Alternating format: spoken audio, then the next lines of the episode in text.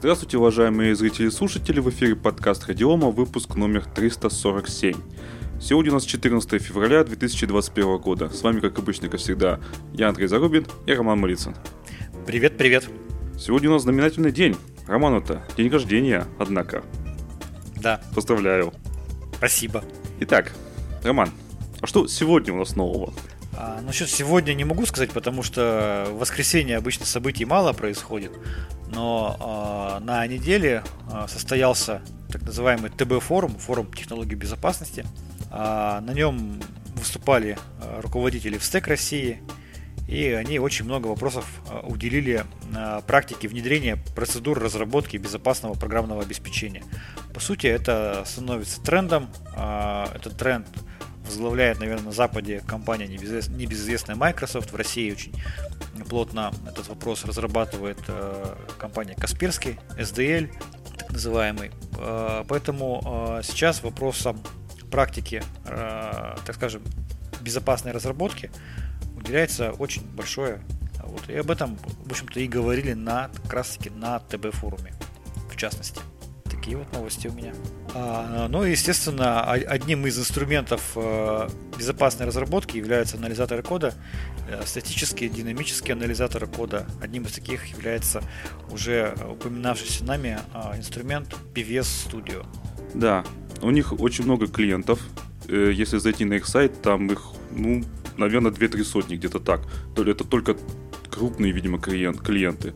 Такие как TeamViewer, Amazon, кстати, есть, Райфайзенбанк, Касперский, Доктор Веб. Куда же без них-то, без Касперского и Доктора Веба. Криптопро, естественно, есть. Ну это да, это а, каждая из этих компаний в какой-то степени лидер в своей области рынка. И в том числе не только вот компании, которые вот именно занимающиеся безопасностью, но и в том числе игровые компании. Допустим, Ganjim Entertainment, а, компании, которые занимаются э, автомобилями, Volkswagen, тоже являются клиентами PVS Studio. А, также у них на сайте есть блог. В блоге они в том числе рассматривают различные open source решения, то есть проверяют своим анализатором. Например, я там нашел проверку GTK 4. И еще у них есть э, YouTube канал. Все ссылки будут в описании, как обычно, как всегда. А мы переходим к новостям. СПС Сбербанк заморозил проект создания беспилотных автомобилей. А, первое, что хотелось бы сказать, что Сбербанк в данном случае говорит неправильно, потому что Сбербанк это одна из частей Сбер. Просто Сбер. Банк это банк. Заморозка произошла потому, что а, наша страна, и в том числе и другие остальные страны, причем все без исключения, включая США, а, просто не готовы принять э, беспилотные автомобили, не готовы законодательно. И более того, предполагается, что готовность будет только через 10-15 лет. Ты смотрите, буквально несколько лет назад все как бросились э, разрабатывать беспилотные автомобили. Э, вроде все шло неплохо. Э, мы видели, э, как из этого беспилотники от Яндекса. Прикольно. Медленно, аккуратно, но прикольно. А сейчас все закрывается. Ну, не закрывается, конечно, это громко сказано, но как-то затор... замораживается, затормаживается, потому что законодательство не готово. И не готово еще будет очень много лет. За эти годы даже не знаю, что они там еще изобретают. Конечно, на самом деле ни Яндекс, ни Сбер э, замораживать полностью это не будут, они будут какие-то деньги вливать, но, видимо, это будет уже как-то идти медленно, и пока законодательство не будет подготовлено. Кстати, тут интересно, я тут вычитал, Председатель рабочей группы Автонет Ярослав Федосеев сказал, пока изменения в ПДД, гражданские уголовные кодексы лишь, лишь обсуждаются на уровне экспертного сообщества. МВД, в частности, заявляло, что вопрос об изменении в ПДД будет рассматриваться, когда беспилотный транспорт станет массовым. Вот это, по-моему, прикольно, это замкнутый круг. Да. То есть беспилотники не станут массовыми, пока не будут изменений в законодательстве, а изменения в законодательстве не будут, пока они не будут массовыми. Класс. Да. Что делать? А, поэтому сейчас а, первые практические решения это будут направлены на а, системы, так скажем, беспилотные системы управления сельско- сельскохозяйственной техникой. Да, там, где нет какого-то движения, то есть сидит, едет, господи, комбайн по полю, да, и вот он один управляет, точнее, один производит уборку э, какого-то там какой-то территории. ему там неважно там дождь, там, ну, может быть, не дождь, там, там темно, светло, он будет э, работать. А также умные системы активной безопасности рельсового транспорта. Да, то есть, опять же, то, что где нет какого-то встречного движения и какой-то там угрозы изменения обстановки. Ну, вот. вообще-то есть, конечно. Ну, слушай, вот, э, вот э, например, Но там же... с этим все сильно легче. Ну, конечно. Конечно. Нет, если, если ты, предположим, вот, а, по-моему, в одном из аэропортов Москвы, сейчас не помню, в Домодедово или во Внуково, или в Шереметьево, сейчас, честно говоря, уже не помню, там ездит этот на, на рельсах а, небольшой поезд, по-моему, Шереметьево. Шереметьево 1, Шереметьево 2. А, вот, и он фактически беспилотный. Такой, два, два таких вагончика. Там туннель, там людей нету, других вагончиков тоже нет, там особо ничего не меняется. Вот, поэтому ну, да. почему бы нет? Кстати, тут говорится в новости, что эта система стоит около 800 тысяч рублей. То есть а, вот да. моя машина стоит дешевле, чем вот эта вот система э, беспилотная. Ну, э, да, вот как раз таки вопрос, второй вопрос, который тормозит внедрение, э, это неясная бизнес-модель, связанная с беспилотными автомобилями потому что установка такой системы приводит к значительному увеличению стоимости машины. А почему она приводит к увеличению стоимости машины, когда это по сути программный код? Мне не очень понятно. Наверное, просто это стоит дорого, потому что это... Нет, там, дач... там же датчиков куча. А. Там все это нужно обвешивать, там компьютер целый вставить надо, вкорячить туда это и системы, управляющие самим автомобилем, то есть двигателем и так далее и тому подобное. Проецирование на окно там, да? На окно это ерунда, это, это, это как раз мелочи жизни. А вот то, что вот датчики понавтыкать, чтобы все это увязать в одну систему, и чтобы все это полностью управляло автомобилем, все, всеми функциями, вот эта система, вот это уже сложнее. Ну, то есть э, это дорого, и это э, не очень пока еще разрешено законодательно. А, причем я могу сказать, что сейчас в России формируется, а, так скажем, а, такая история, так называемые цифровые песочницы.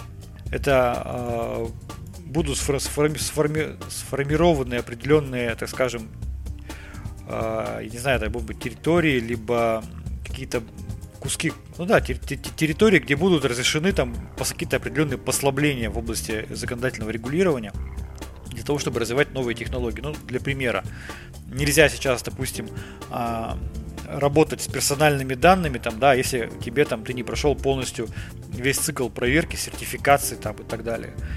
Если ты хочешь развивать какие-то проекты, связанные с обработкой персональных данных, в том числе при помощи систем искусственного интеллекта, то тебе как бы ну реальные персональные данные никто не даст, да, или какую-то в реальной системе поработать для того, чтобы ты мог обучить свою нейросеть. А, соответственно, тебя тормозится развитие какого-то проекта. Может быть, даже высокотехнологичного и там высокоинтеллектуального. Поэтому будут создаваться так называемые цифровые песочницы, территории с, с, с возможностью, так скажем, временно не соблюдать какие-то ограничения для того, чтобы развивать какой-то проект. Возможно, это станет как бы ну, решением проблемы.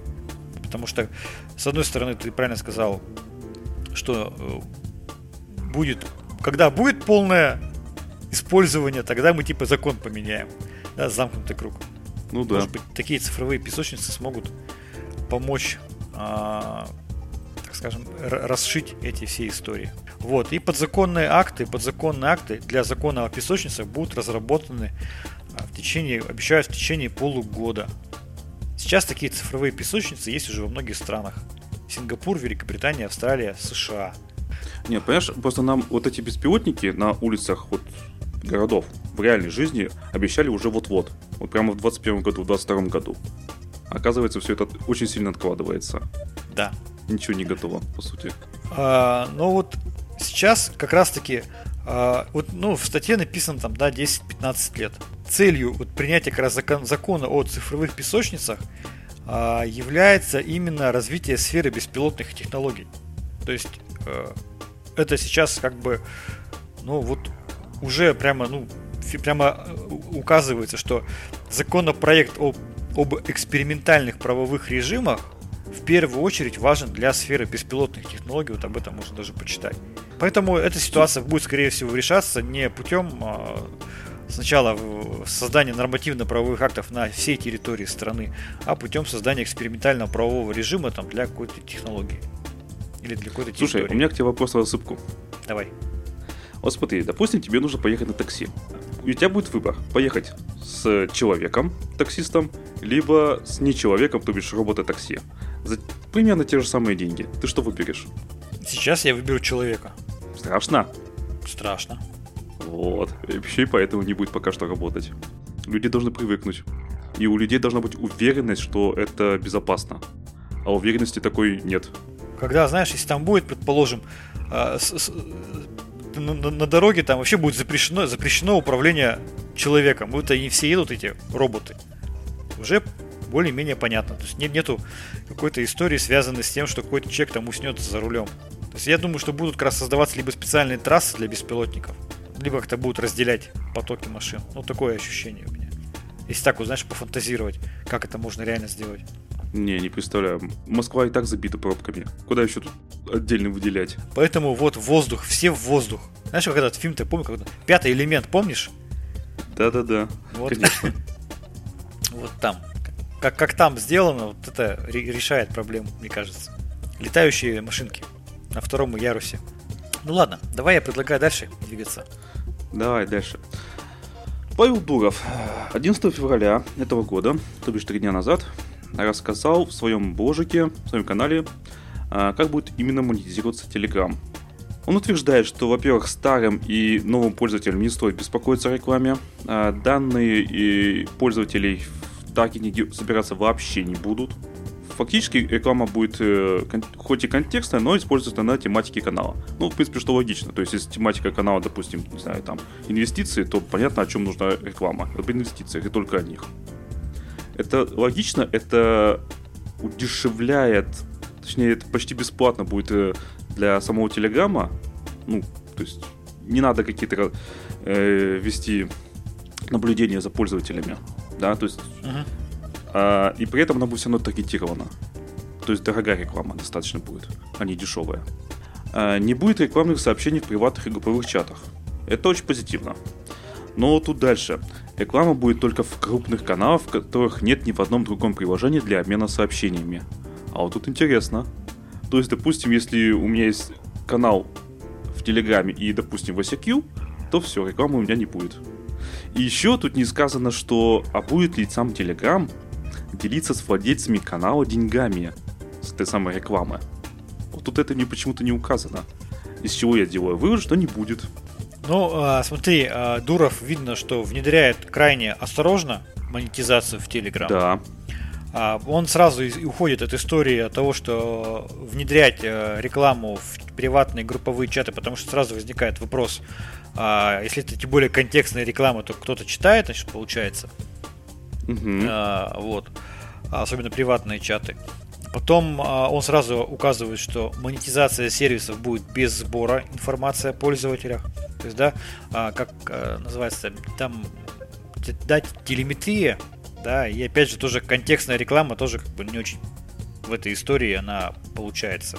Потому что если ты не знаешь, не собираешь информацию о пользователе, то ты как бы контекстную рекламу ему, наверное, особо ну, предложить не сможешь.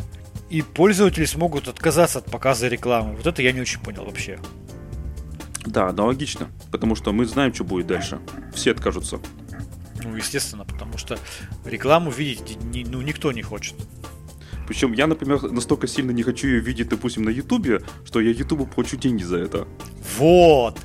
Вот 200 ты, рублей в месяц я плачу Ютубу. ты, ты знаешь, ты, ты продолжил мою мысль. Я думаю, что как раз таки здесь э, он не дописал, не дописано в новости, на каких условиях пользователи смогут отказаться от показа рекламы.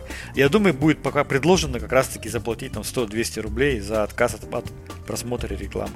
Ну, я думаю, в телеге и вообще в таких вот э, вещах она будет не настолько навязчивая, как э, в Ютубе. В Ютубе смотришь видосик, да, наслаждаешься, тут хлобысь реклама. Это ж неудобно. Слишком неудобно. Да. Поэтому я думаю, что как раз монетизация будет в том числе за счет э, от платежей за отказ от просмотра рекламы. Кстати, я тут э, вычитал, сколько, ну, примерно, конечно, а, сколько итого э, было потрачено денег на разработку и поддержку Телеграма. Там насчитали где-то 600 миллионов долларов. Самое что самое интересное, за продажу ВКонтакта Дуров получил меньше, чем 600 миллионов. то есть он потратил еще деньги, которые ему дали инвесторы на эту тон. А за тон он должен денег. То есть он, по сути, даже получается в долгах. Там же соглашение подписано, то, что он выплатит эти деньги, отдаст, и плюс еще и проценты. То есть Мгм. он должен денег. Поэтому ему срочно сейчас нужно хоть как-то, любыми способами зарабатывать их. Иначе у него будут очень большие проблемы. Да, и смотри, появляется система донатов и платных подписок на каналы. Вот это тоже очень интересная история, потому что э, это э, уже получается монетизация каких-то ресурсов. Например, какой-то новостной канал выкладывает новости, ну типа там, знаешь, как это происходит, там ведомости или дождь, там у них есть платные подписки. Ага. А Вот. То есть получается, что эти платные подписки могут перейти в Telegram, что может тоже заинтересовать некоторые средства массовой информации. А система донатов, вот это тоже не очень понятно. Это что получается, что какой-то канал может собирать деньги? Ну почему сделать там кнопочку задонатить там 100 рубликов? Да, да, но при этом получается, что я бы там, допустим, на месте Дурова попробовал бы какой-то процентик на Telegram это все отчислять. Ну, естественно, так и будет в этом весь смысл. То есть, да, ты донатишь каналу, но процентик телега возьмет себе. Так это и делается вообще-то. Ну или вывод там денег будет э, какой-то там с процентом. Какой вывод можно из всего этого сделать? Плохо это или хорошо монетизация Telegram? Это, наверное, А на мой это единственный способ. Да, на мой взгляд, это действительно единственный способ Телеграму выжить. Если мы хотим, чтобы Телеграм существовал дальше, как он сейчас существует, им необходима монетизация. Вопрос только в том, какой способ монетизации будет выбран, насколько этот способ монетизации будет комфортен для всех участников этой, я могу так уже сказать, этой социальной сети, потому что Телеграм уже практически насколько как соцсеть. Эффективным. Сколько денег-то получится с этого? У них расходы очень большие. Возможно, слишком большие. Возможно, эта реклама, все эти рекламы, все эти донаты и так далее не окупят все это. Знаешь, что я тебе хочу сказать? А, Знаешь, на чем бы реально Телеграм смог бы монетизироваться? Вот реально. Ну давай, выдай. Вот реально. Я не понимаю, почему не, не идут по этому пути. Но это самый нормальный способ монетизации, который не требует каких-то странных историй. Почему они не хотят пойти по пути создания а, отдельного продукта? Это возможность частного корпоративного сервера, сервиса сообщений. Я, я, я, я больше чем уверен, что многие крупные компании захотели бы купить себе корпоративный сервер Telegram, чтобы он, его можно было развернуть в корпоративной среде и за это платить деньги. Слушай, да, согласен. Это, это самый простой способ. Это многие компании именно так и делают. То есть за- заработать на корпоративных серверах. А, извини меня, сейчас у нас компания Oracle тоже идет в эту историю. Они э, предлагают свои крупные сервисы, начали, начали предлагать крупные сервисы развернуть в, в корпоративной среде. Я думаю, что как раз вот с этой бы историей они бы смогли бы пой- пойти и могли бы попробовать подвинуть э, Slack. А, да, один из самых популярных корпоративных мессенджеров. Сейчас в корпоративных мессенджерах есть ну, проблема. Потому что там сейчас ну, ну, только де-факто Slack более-менее нормально присутствует, и все. Все остальные крайне медленные, слабые, вообще странные корпоративные мессенджеры. Нормальных корпоративных мессенджеров, кроме Slack, особо нет. А, я... Ну, причем у Slack нет, э, по-моему, корпоративного сервера закрытого. То есть только тоже там в, облаке все у них. Поэтому, если бы они э, ну, может быть, конечно, для Slack есть корпоративный сервер, я просто, ну, если кто-то там сейчас скажет, что, ой, ты, ты не то говоришь, ну, может быть, я просто не знаю, но не суть. Потому что я, бы, я уверен, что Telegram мог бы заработать на корпоративном сервере. Пусть это будет даже там без исходных кодов, но просто дайте бинарники, чтобы люди могли развернуть у себя там, в- на предприятии корпоративный сектор, все сервер. Будут у них деньги, вполне нормальная монетизация. Не надо голову ломать. За что, с, с кого взять деньги там?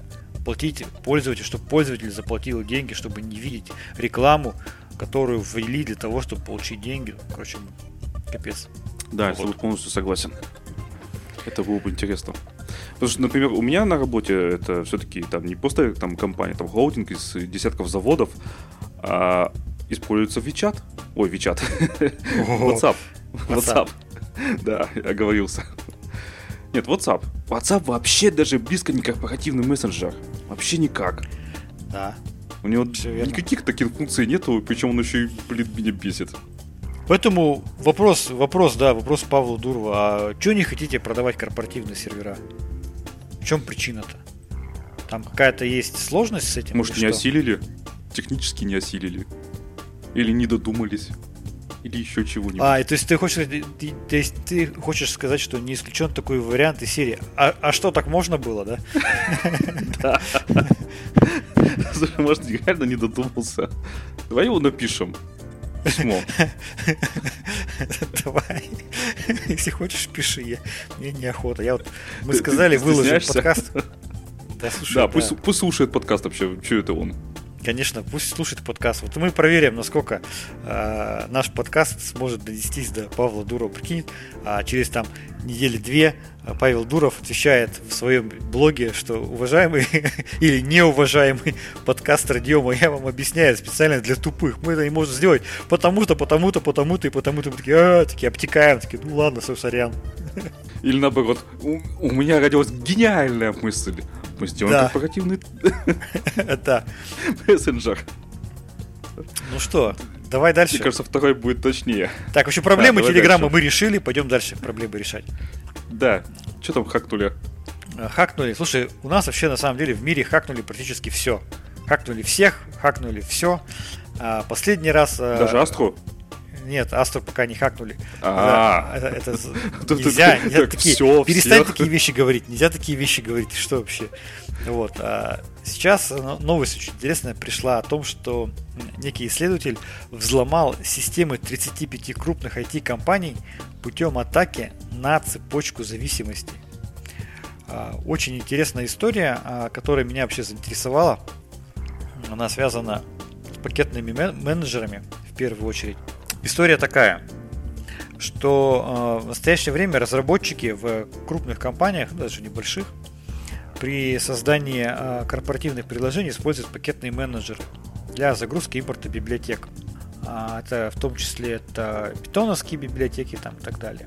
А, и иногда а, есть некие такие гибридные, гибридные репозитории, когда используются как публичные библиотеки, так и приватные библиотеки. И, соответственно, когда ты совмещаешь вот эти приватные библиотеки с публичными, то пакетный менеджер он, естественно, определяет, какую библиотеку ставить из приватных и публичных. Он смотрит зачастую номер версии этой библиотеки.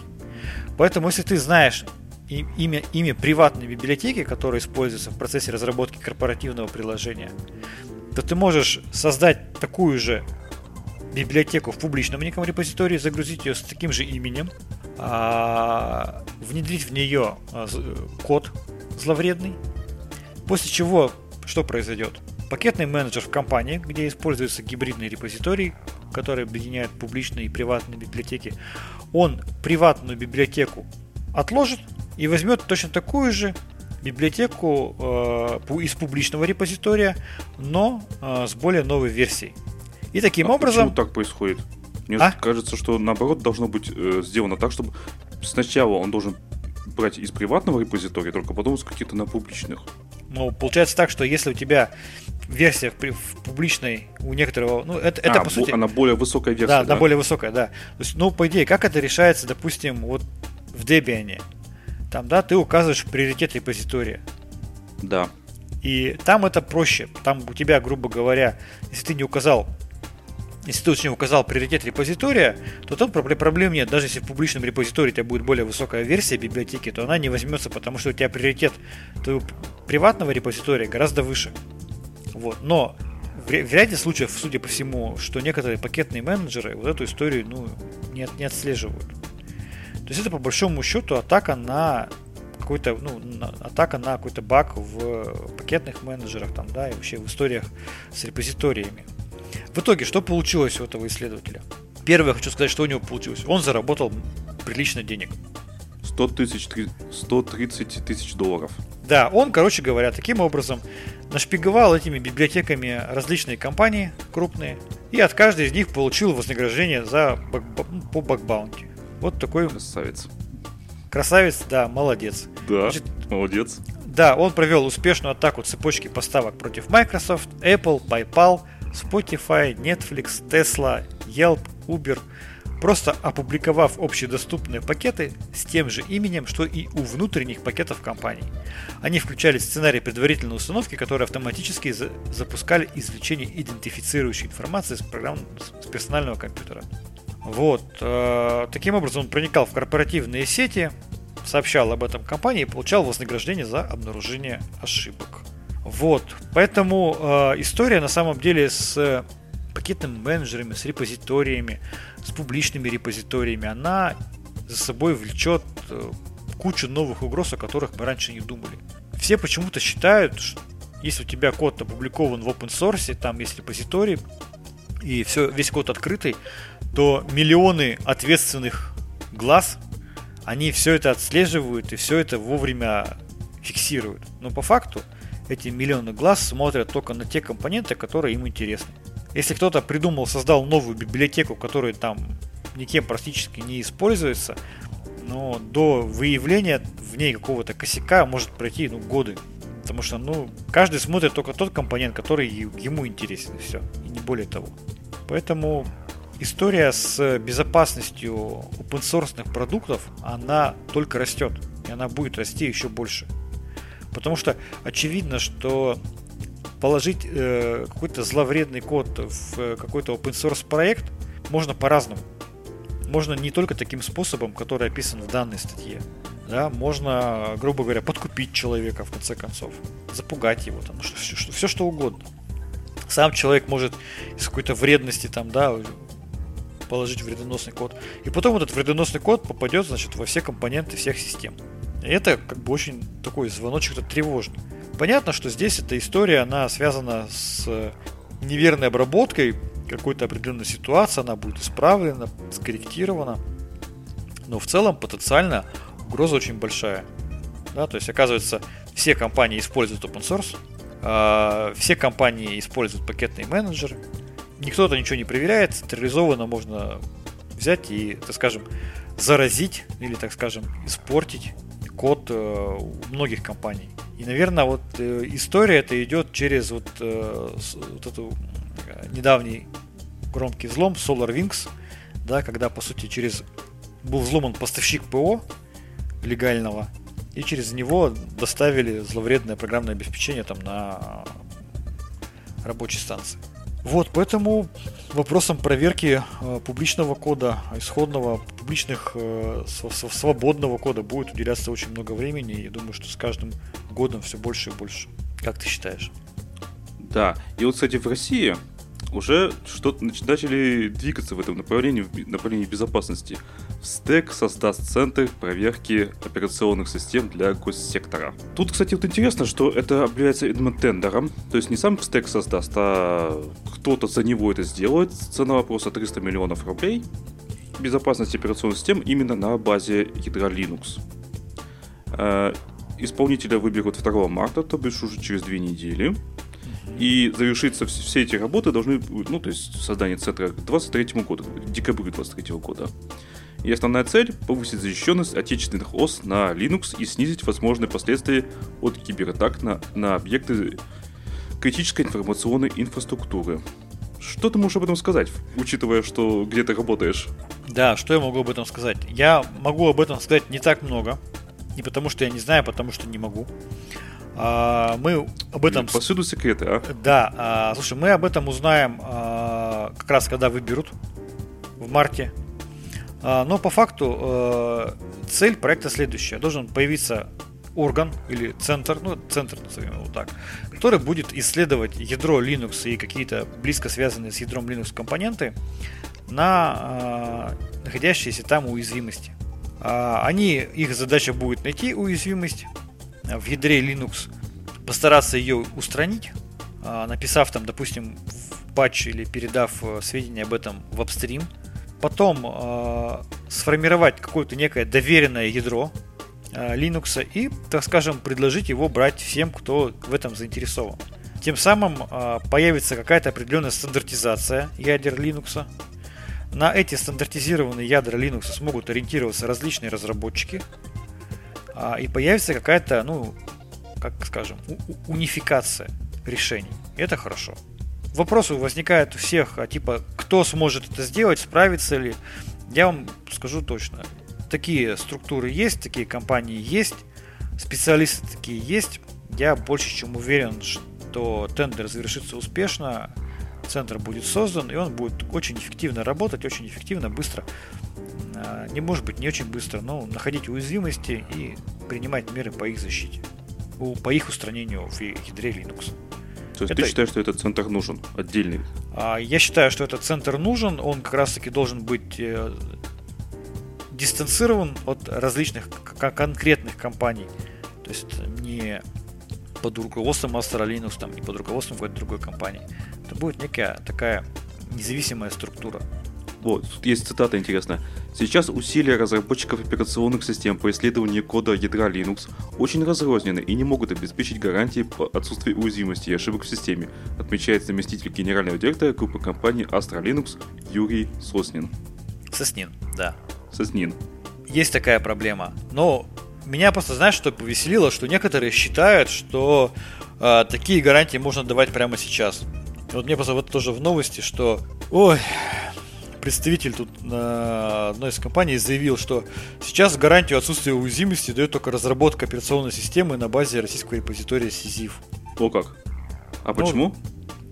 Ну, почему-то люди считают, что если ты берешь репозиторий SISIF, там есть гарантия отсутствия уязвимости. Вот это, конечно, тоже это потрясающая мысль. Я не могу сказать, что я с ней согласен. От того, что если кто-то взял программу не из одного репозитория, а из другого, что это автоматически дает гарантию отсутствия уязвимости. Но ты понимаешь, что нужно сделать? Нужно создать репозиторий, назвать его супер защищенным и сказать, там уязвимости нет. Да, поэтому я тогда, ну, могу так сказать, что давайте тогда вот в подтверждение этих слов, путь, когда будет создан этот центр исследований Linux, вот тогда в репозитории Сизиф не будет брать результаты этого труда. У них и так все замечательно, у них и так есть гарантия отсутствия уязвимости. Могу только, только это предложить. Будет странно, что если после таких заявлений они еще будут пользоваться результатами работы других лиц по устранению уязвимости, когда у них все и так уже гарантировано. Согласись, странно будет, странно. Кстати, тут очень интересно написано. Google уже несколько лет работает над проблемой, но пока не исследовал и половины кода ядра Linux, который исчисляется миллионами строк кода. Ну, тут у некоторых могут возникнуть проблемы. Мощностей Google не хватает. А с какой... Почему кто-то думает, что хватит мощностей одного российского центра? А, ты знаешь, э, я думаю, что никто не, не, не говорит о том, что этот российский центр возьмет и закроет полностью все 100%. Да, но как минимум часть уязвимости будут находить, это будет развиваться, ну и замечательно. Что-то найдет Google, что-то найдет этот центр, что-то другой. Ну да. Это и есть, кстати, особенность э, свободного программного обеспечения. Каждый делает какой-то свой вклад в общее дело. Да. В одно общее дело. Ну что, давай дальше. Да. Давняя, уже, можно сказать, давняя история по покупке э, компанией Nvidia компании ARM. И оказалось, что не только Китай против, но и американские компании против. В данном случае это Qualcomm, Google, Microsoft, Э, ну, понятно, почему Qualcomm. Потому что после этого Nvidia скажет, может, во-первых, завысить э, стоимость лицензии. Анжи, это, все это технологии лицензируемые. И Qualcomm будет плохо после этого. Может сказать, что вообще запретить им использовать и только сами будут выпускать эти процессоры и на этом озолотятся. На этом реально может озолотиться будет уже Nvidia как-то 40 миллиардов долларов, за которые не хотят купить РМ, это надо как-то окупать вообще-то. Это бизнес все-таки. Как 40 миллиардов можно купить? Ну вот, попытавшись сделать монополии, например. Как-то так, я думаю. Да, а, причем надо иметь в виду, что ядра Cortex, графические ускорители Mali, активно широко используются в продуктах Apple, Google, Huawei, Microsoft, Qualcomm, многих других компаний. Да, и, уже проще, по-моему, сказать, где не используется. Да, и, соответственно, конечно, все по этому поводу ну, напрягаются, потому что они где-то конкурируют друг с, в том числе и с Nvidia. Даже если они не конкурируют, то они а, могут оказаться в зависимости от, э, так скажем, решений компании Nvidia, которая может проводить достаточно агрессивную маркетинговую политику и лицензионную политику. Все меньше шансов на то, что эта сделка пройдет да просто надо, что, что эта сделка пройдет. Не говоря тому, что беспроблемно. То есть, посмотри, а, вот эти все компании, Google, Microsoft, Qualcomm, они же написали претензии не только в Федеральную торговую комиссию правительства США, но и Европейскую комиссию, в Управление по защите конкуренции рынком Великобритании, Госадминистрации Китая. То есть они обратились вообще ко всем. Да, не ко всем. Они в Спортлото не написали. Да. И, кстати, они не написали в Роскомнадзор. Это упущение очень большое, я считаю. Да. А, вот, поэтому, что я могу сказать? Наверное, будет, если и будет попытка приобрести, то, ты знаешь, на каких-то дополнительных условиях, которые там либо будут вызовут какое-то, опять же, дробление компании дополнительно, либо какой-то нейтралитет будет обеспечен, а, либо какая-то лицензионная политика будет ограничена. Ну, то есть, короче говоря, история сложная. Как оказалось, компания ARM, которая была абсолютно нейтральна практически ко всем и... Э, и брала тем, деньги со всех. Да, и тем, и тем самым завоевывала рынок фактически э, сейчас не может перейти в собственность другой коммерческой компании, у которой ведется агрессивная политика завоевания рынка. Вот, но при этом а, компания ARM просто какие-то невероятные результаты, результаты показывает. ARM процессоры вообще безумно популярны. А, недавно были опубликованы а, цифры о том, что компания ARM экосистема, точнее, экосистема компании поставила рекордные 6,7 миллиарда чипов, то есть почти 7 миллиардов чипов на базе ARM лишь за, одной, за один четвертый квартал 2020 года. Если это пересчитать, то получится, что каждую секунду выпускают 842 чипа ARM. И при этом компания ARM подписали рекордные 175 новых лицензий на использование разработок компании за 2020 год. То есть 175 новых лицензий выдано другим компаниям. Сейчас экосистема ARM является центром IoT революции, так как почти 4,5 миллиарда отгруженных в прошлом году в квартале процессоров Cortex-M позволяют создать миллиарды устройств интернета вещей. А, короче говоря, архитектура сверх-мега популярна. Представьте себе, да, компания, которая выпускает там, экосистема, точнее, экосистема ARM выпускает 842 чипа в секунду. 7 миллиардов чипов за, за там, грубо говоря, короткий период. Тут э, контроль над этой компанией действительно многих напрягает. Но мы будем, как говорится, следить за этой историей. Сериал... Да, кто-то может получить очень нехилую власть. И понятно, что Nvidia это очень сильно нужно. И, в принципе, я думаю, что, может быть, правительство э, США подсуетится в этом плане, потому что тогда они а, отберут это у Британии, сберут себе и будут давить на мир, как они это любят делать. Так что, Слушай, возможно, ну... ссылкой пройдет еще. Возможно. Скажи, пожалуйста, ты бы хотел бы владеть компанией ARM? Владеть? Конечно, хотел бы. Но кто ж мне даст-то? Кто ж мне даст? Да, вот в том-то все и дело. Так, волком тебе не даст это сделать, как минимум. У меня столько денег нет. Это понятно. И, и не будет. Это понятно. Ну, в общем, будем наблюдать за историей развития сюжета. А, ну что, к последней новости, наверное, к самому хардкору. Да, давай. А, то, о чем да, долго твердили большевики, наконец-то свершилось. Угрозы, связанные с тем, что какой-то злоумышленник может отравить весь город, взломав системы управления водоочисткой, она фактически уже, ну, практически свершилась. А в середине февраля 2021 года неизвестный злоумышленник получил удаленный доступ к водоочистной станции в Волсборе, штат Флорида, США, и попытался отравить водопровод. Что он сделал? Он удаленно получил доступ к системам управления, а ему удалось вылить едкое вещество в воду, однако массового заражения удалось избежать, потому что удаленный доступ был получен к системе водоснабжения всего на 5 минут. За это время он попытался повысить уровень гидроксида натрия в 100 раз. Он это практически сделал.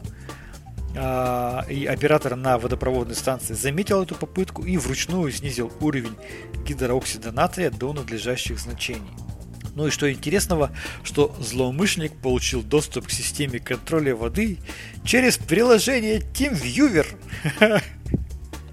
Это, это вообще гениально. Это вообще гениально.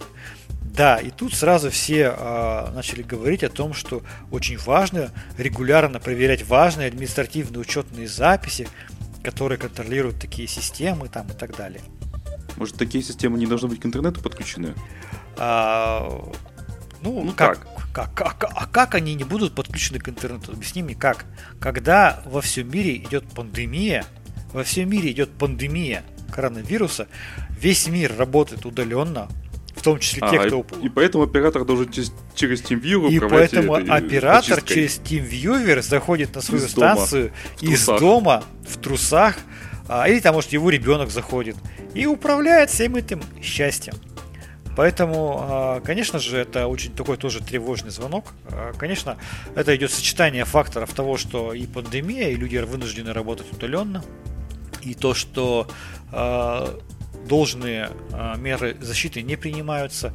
А, очень интересную вещь сказал а, как раз таки руководитель, один из руководителей в Stack России на вот мною в начале подкаста упомя... упомянутом ТБ форуме. Он сказал, слушайте, ребят, ну все э, умеют защищать свои информационные системы. Вот они там защитили, там, создали модель угроз. Потом началась пандемия. Все разбежались по, по домам, начали работать удаленно. Но, говорит, я не видел, чтобы через меня проходили обновления моделей угроз для крупных организаций. То есть, несмотря на то, что фактически способы работы кардинально изменились, способы работы с информационными системами кардинально поменялись ввиду использования удаленных средств работы, но модели угроз при этом не поменялись. И, соответственно, не была перестроена зачастую информационная защита компаний. Вот. Я думаю, что в данном случае там у них все было правильно, без учета удаленного без, без, учета, без учета удаленного режима работы. Если бы вот этот э, водоканал американский поменял бы модель угроз и заново перес, пересмотрели, то да, наверное, они как-то там ну, не через TeamViewer все это бы сделали. Какие-то предусмотрели меры или ограничения. Вот, ну, что есть, то есть. Team поставили TeamViewer, получили доступ. Так дешевле. А, да, отравили. Может, весь, бесплатно. почти отравили весь город. Вот, поэтому... Да это вообще мелочи жизни, подумаешь. Ну, да.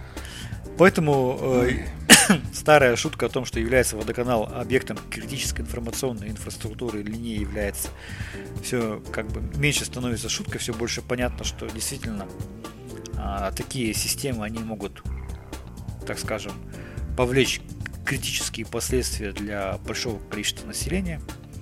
Поэтому объекты критической информационной инфраструктуры будут защищаться, требования к ним будут усиливаться. У нас, а вот у них не, не факт.